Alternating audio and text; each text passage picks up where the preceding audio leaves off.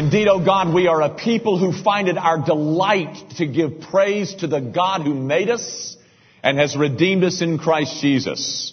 We find that coming from the depth of our souls is that sense of, of dependence, that sense of, of, of reliance upon a God who has flung into the, this universe into existence and then by His grace has called dead men spiritually to become alive spiritually and then has wooed us and drawn us into this household of faith where we all lay claim to the finished and accomplished work of Jesus Christ.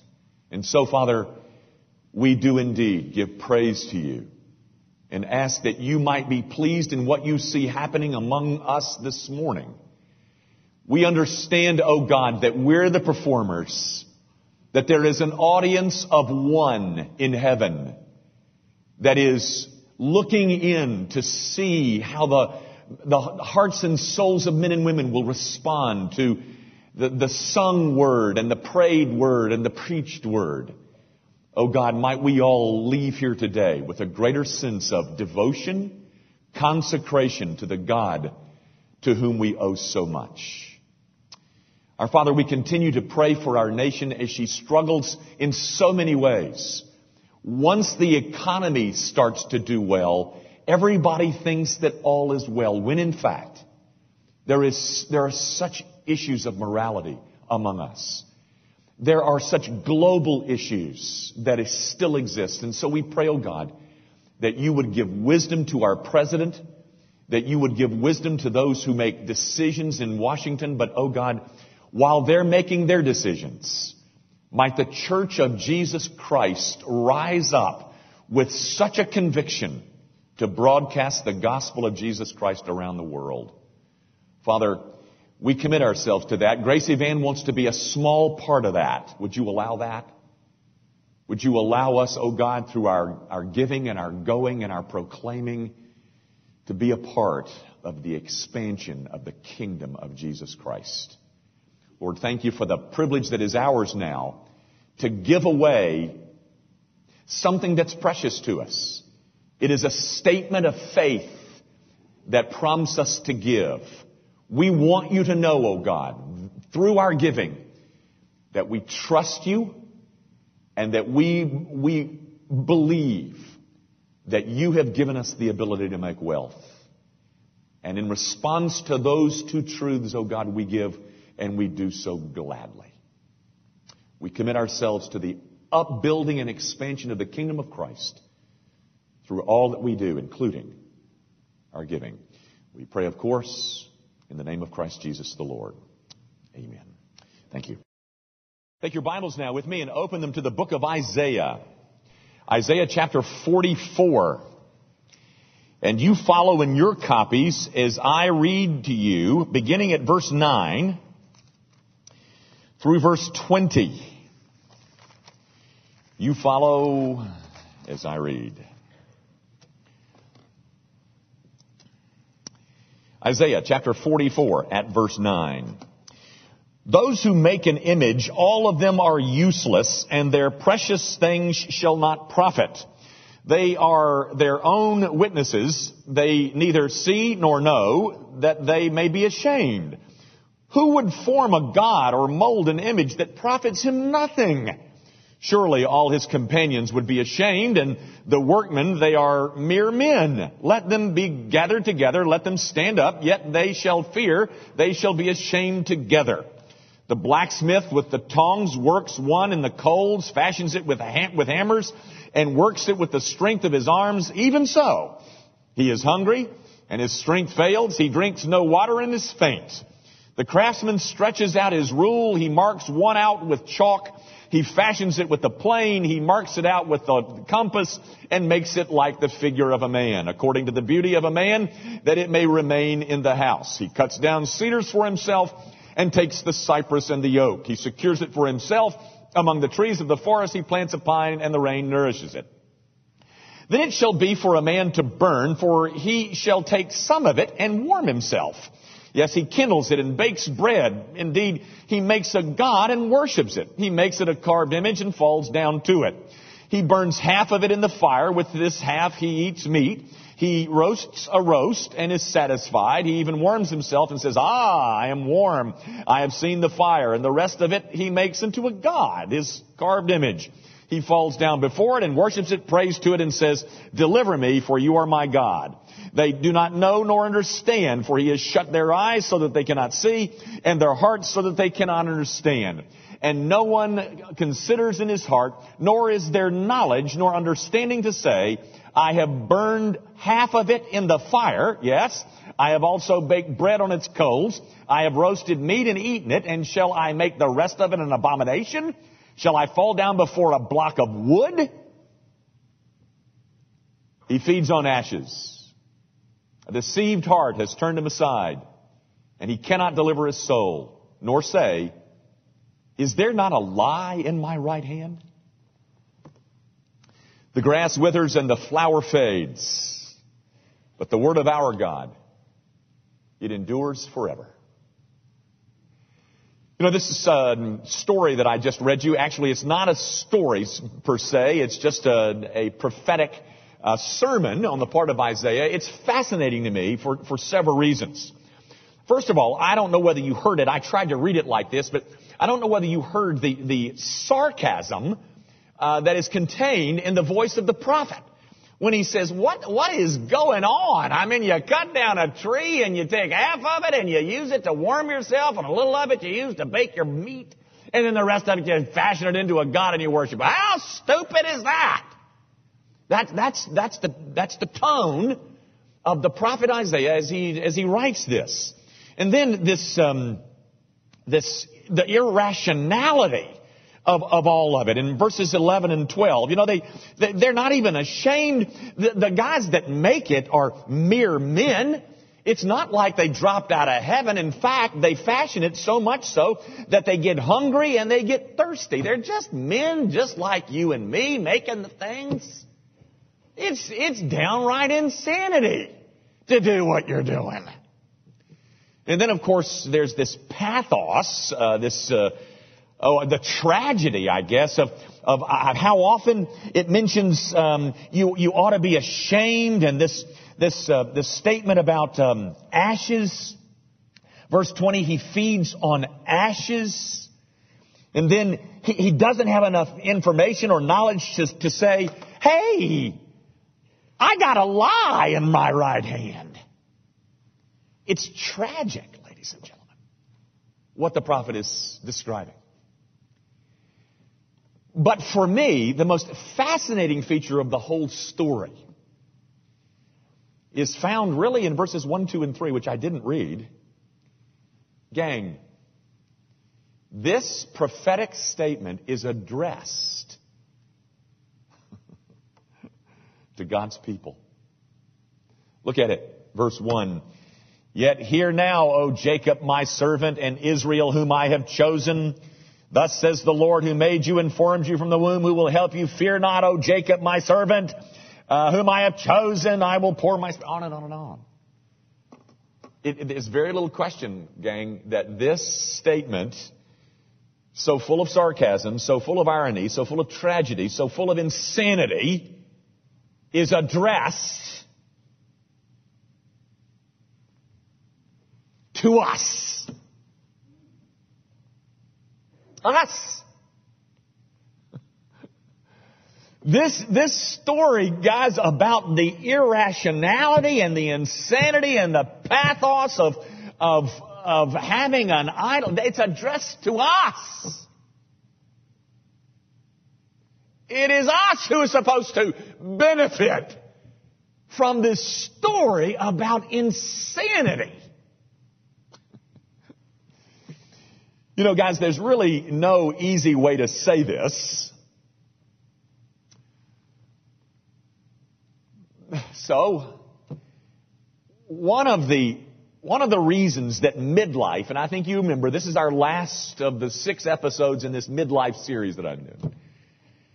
But one of the reasons that midlife tends to be so difficult on us is that it's during this period in our lives that we come face to face with our idols. One of the reasons that, that midlife seems to be so traumatic for so many of us is because what, what is happening is that we're coming face to face with idols in our lives. But it's not just that we come to the place, oh my goodness, we've sinned because we've done this. That's bad enough. But we're also struck with the realization that some of the things that we have been counting on to bring us happiness and contentment and meaning and fulfillment, they didn't. Because they couldn't. And we have fed on ashes. Guys, is it, is it conceivable? Is it possible that Christians, people like us, is it, is it conceivable that we have fed on ashes? Is it possible to be in a place where, where we don't even know that there is in our right hands a lie? Apparently so. What we did, guys, is that we took good things, things like family and career. We took good things and we turned them into ultimate things. We turned them into ruling things. And because we did, they rose up to bite us. You know, our desire for a good thing became a bad thing when it became a ruling thing. Uh, it, it, became a, a God substitute for us in, in some instances, you know, we got what we longed for. I mean, uh, we wanted a successful career and we got one. Only to wake up in the middle of midlife so often to discover that there, there is still a huge vacuum. We got what we thought would fill up the vacuum and then we got it only to discover it couldn't do it. And it didn't do it because it couldn't do it. And we realized that we've fed on ashes. And then in other instances, we didn't get what we wanted. We, um, what, what we longed for was an ideal marriage or the, uh, you know, the, the perfect model family. And what we've got now is the pieces of our shattered dreams. We've got a handful of ashes. You know, guys, it's bad enough to know that we sinned. But um, in this case, there's more than just that. We're left with a handful of ashes. You know, there's, there's all kinds of ways to say this eloquently, I'm sure, but there are no ways to say it happily. We often discover, I think, in midlife, that we have spent years serving things that are just idols. And they, um, as they always will, they failed us. So here we are, holding on to a handful of ashes. What we've done is that we use God as a means to our end. We, what we really wanted was this, and so we said, okay, God, we want you to produce that. And so we'll do all the little Christian, nice religious things we're supposed to do if you'll give us that. And then we got that only to discover it did not satisfy. It did not satisfy because it could not satisfy. And so we're left with a handful of ashes. Gang, a midlife crisis in its most basic form is not an event crisis. It's not an aging crisis. It's a crisis of the heart. midlife exposes what we really have been living for, where we've really sought to find our meaning and our purpose and our identity. We find out in midlife what we've really been living for. And when um, those things get taken from us, or maybe not that may, maybe not get taken from us, but we finally realize that they're they haven't satisfied, we tend to become angry and and fearful and bitter and disillusioned and depressed and and we experience a midlife crisis. You know, guys, in ways that we really weren't aware of. We really didn't even know it was going on. Sin has reduced us all to fools. Because we've asked someone or something to do for us what only God could do for us. And, and it's only after we've gotten a little age on us that we begin to see that. You know, I, I started this series with a quote from Tom Stoppard. And Tom said, I think it's a very high price to pay for maturity. That is, age. Age is a very high price to pay for maturity. It is, isn't it? But it's once we've got a little age on us that we look back and say, You mean that that's what I've really been living for?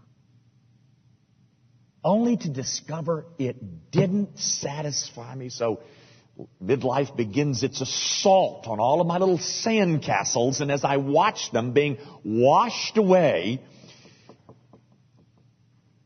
here's what I'm left with.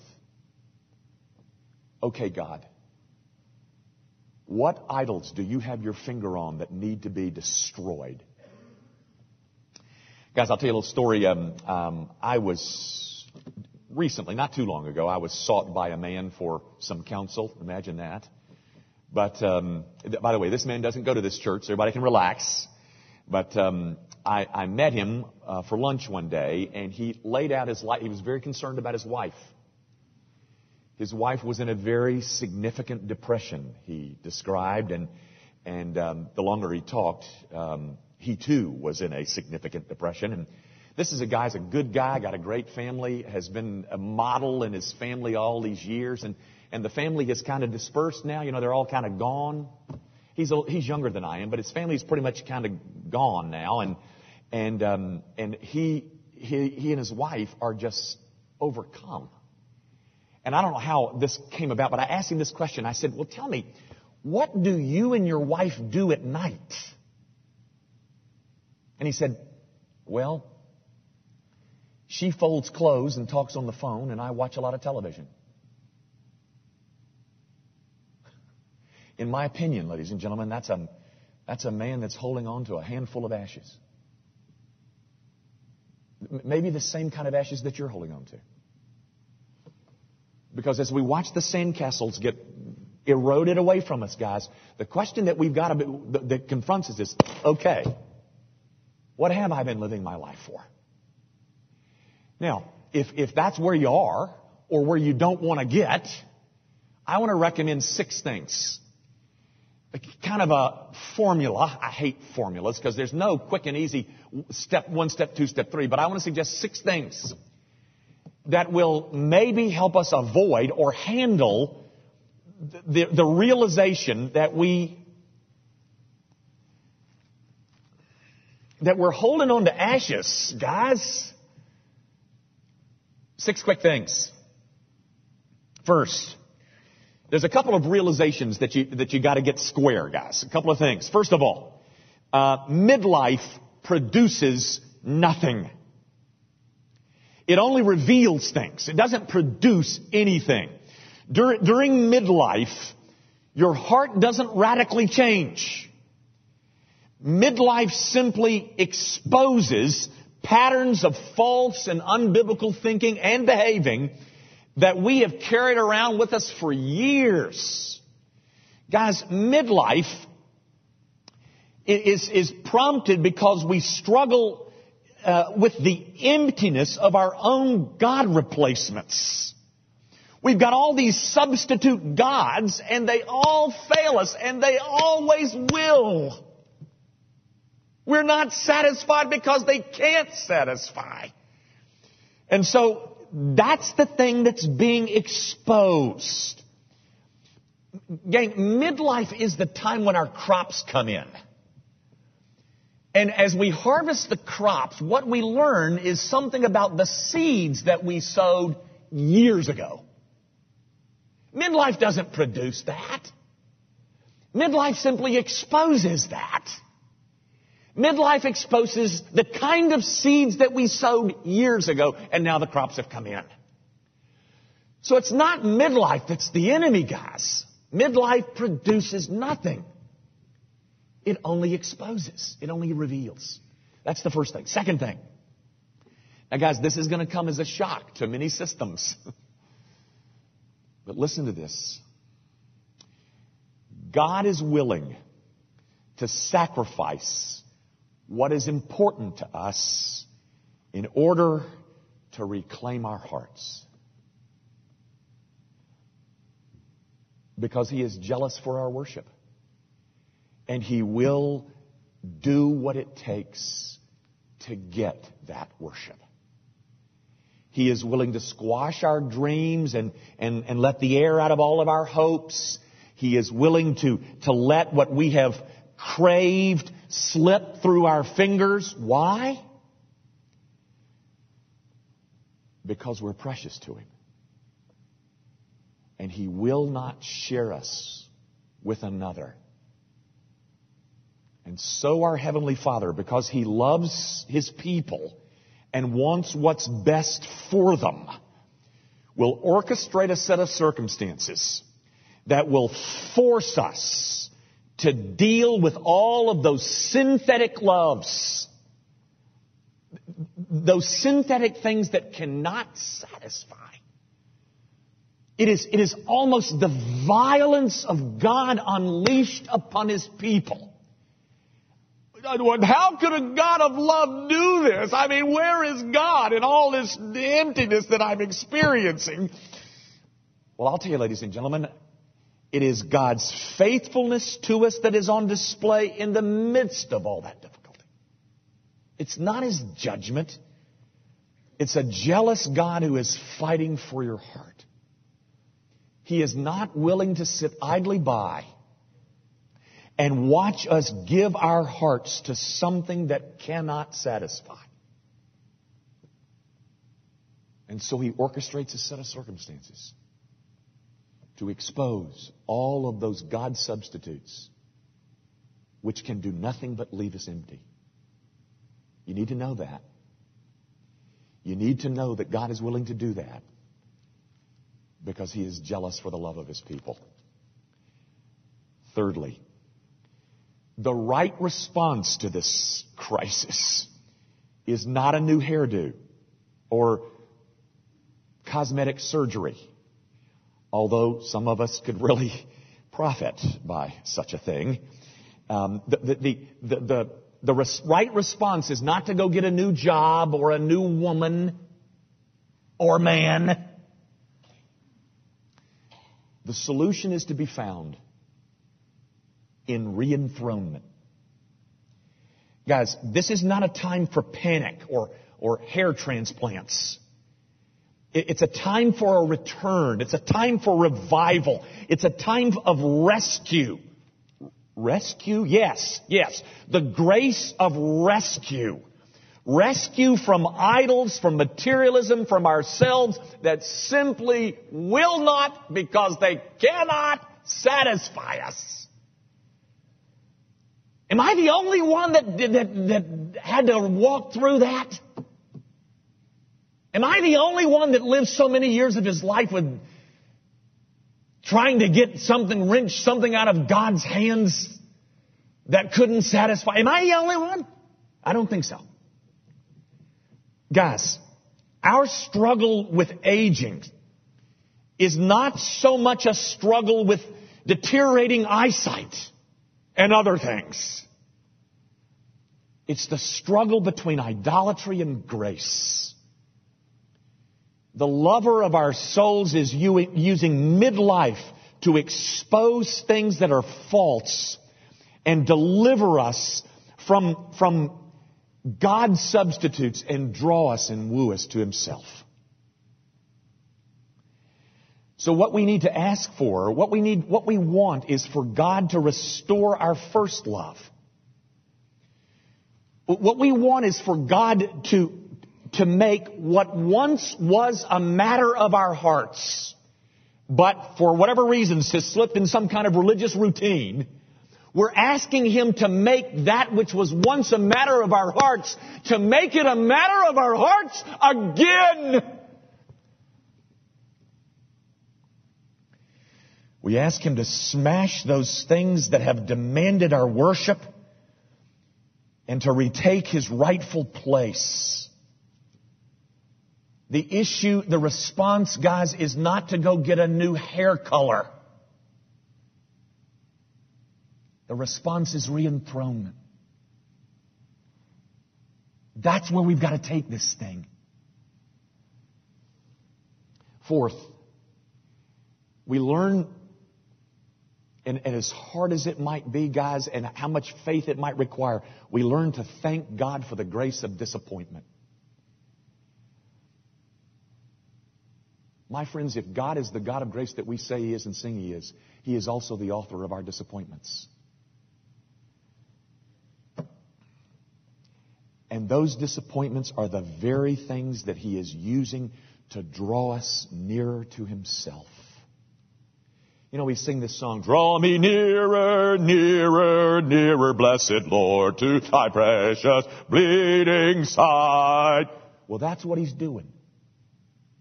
That's the very thing that He's doing. And He's using these disappointments so we learn to thank Him these struggles that we're in are struggles of grace, my brother and sister in Christ. They're struggles of grace. And in the midst of them, we're being drawn closer to this God. We are, He is turning a matter of our hearts back into a matter of our hearts again. That's a good thing. It's a very good thing.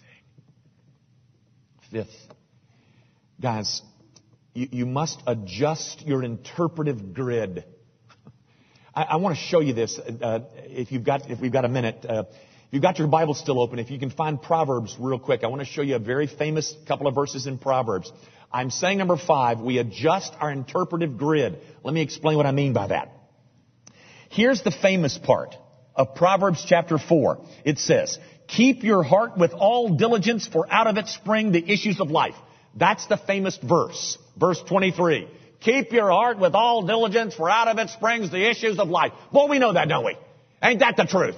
This is where the issues of life come from, right here, Bubba. Right? Oh, yes, sir. So guard it, guard it well.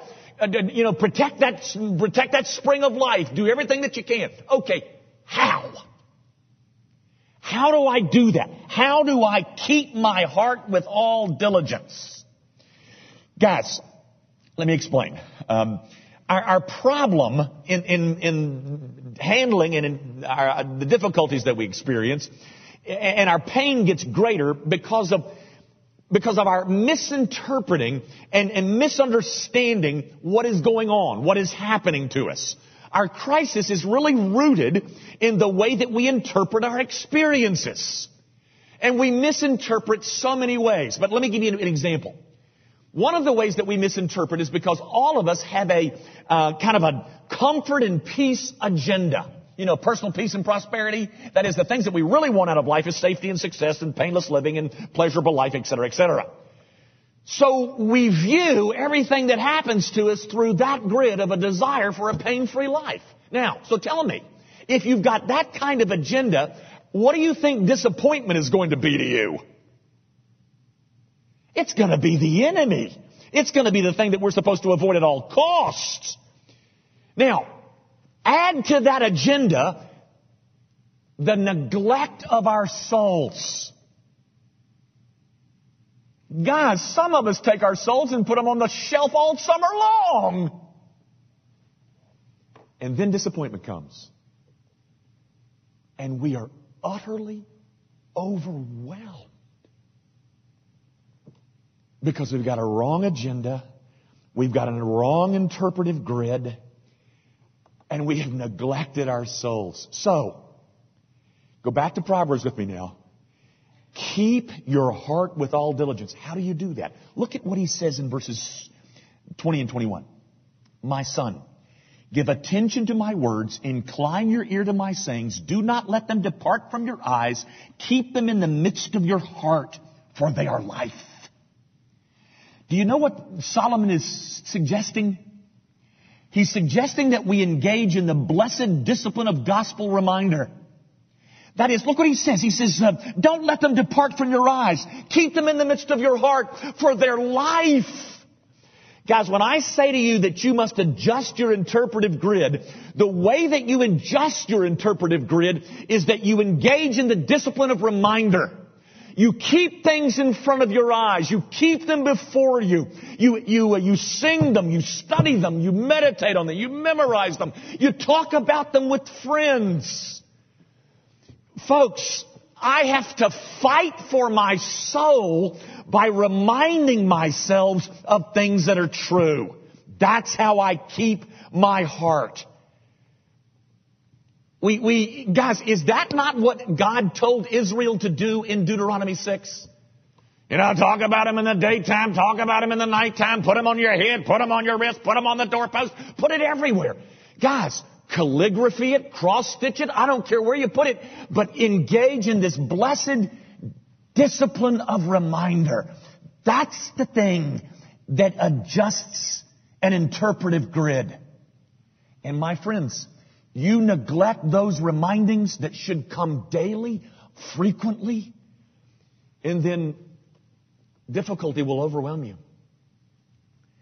Because you've got the wrong grid through which you're viewing all of that happens to you. We've got to keep our souls, guys. How do you do that? By the blessed discipline of reminder. Frequent, frequent, frequent reminder. Sing it, pray it, meditate on it, study it, cross stitch it, calligraphy it, put it everywhere.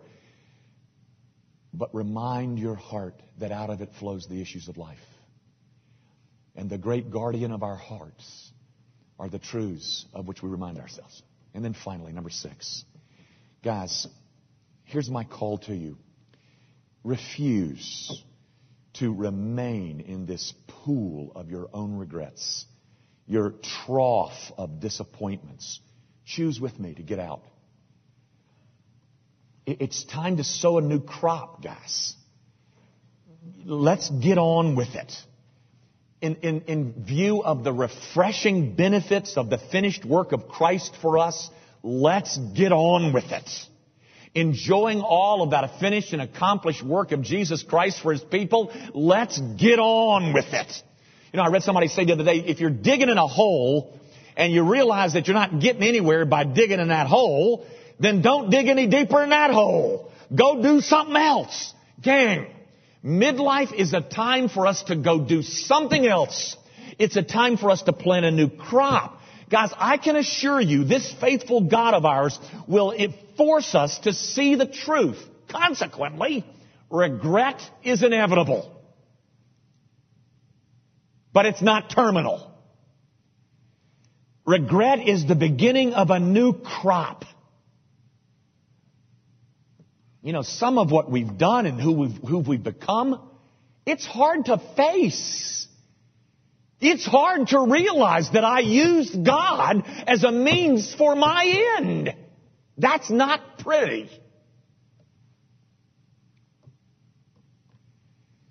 And yet, this message that we are privileged to preach and hold and believe is a gospel that is designed for the needy and for the weak and for the foolish. It's designed for us. I'm finished. All I want to do now is read you 10 or 12 sentences from a book by Paul Tripp. And I, I tell you, this is, this is a wonderful, in my opinion, I don't know that you'll enjoy it, but this is the summary of the whole six weeks. I could have read this and saved you all this, but um, here it is. What is midlife about? Yes, it is about painful regrets, crushing disappointments, and physical aging. It's about decisions, words, and actions you would like to take back. Furthermore, it is about dreams that seem so good, but that now seem like they will never come to be. It is about the loss of youth and the dread of old age. It is about these things, but it is about so much more. Midlife is about the glorious riches of God's grace that call me in my lostness to find something better. It is about learning in my weakness to find the inner strength that is mine because the spirit of power lives inside me. Midlife is not a time for weakening faith, but a time of trial that is designed to leave my faith in Christ stronger than it has ever been. It is a time when I really begin to understand that no glory, relationships, career, health, and physical beauty or material ease, it is a time where I begin to realize that no glory, no glory can compete with the glory of being loved by Christ. Midlife is more than a time of assessment. It is a time of refinement where the character of God's fullness dwells more and more in me.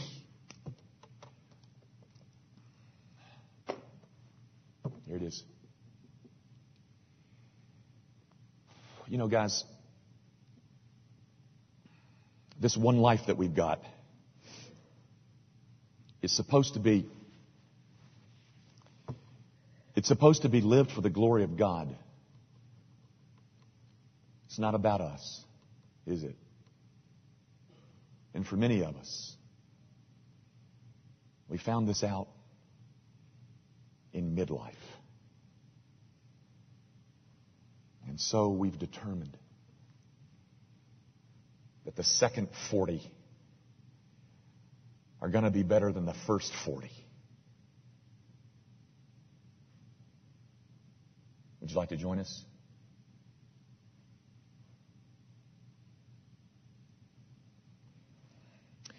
Our Father, I do pray that you will rally your people to get out of their regrets, out of their disappointments, out of their bitternesses. They will shake free from that handful of ashes that we held on for way too long and discover the grand glory of being loved by Christ. That there is no glory there is no glory like being loved by Jesus. And I pray, oh God, that we'll walk out of here with a determination to live the rest of our days a life such that you will get glory. Everything, family, career, marriage, it all is designed, oh God, not to be a substitute God it's to be the arenas, the venues in which we give glory to God. Do that, Father, for the sake of Christ Jesus the Lord, in whose name we pray.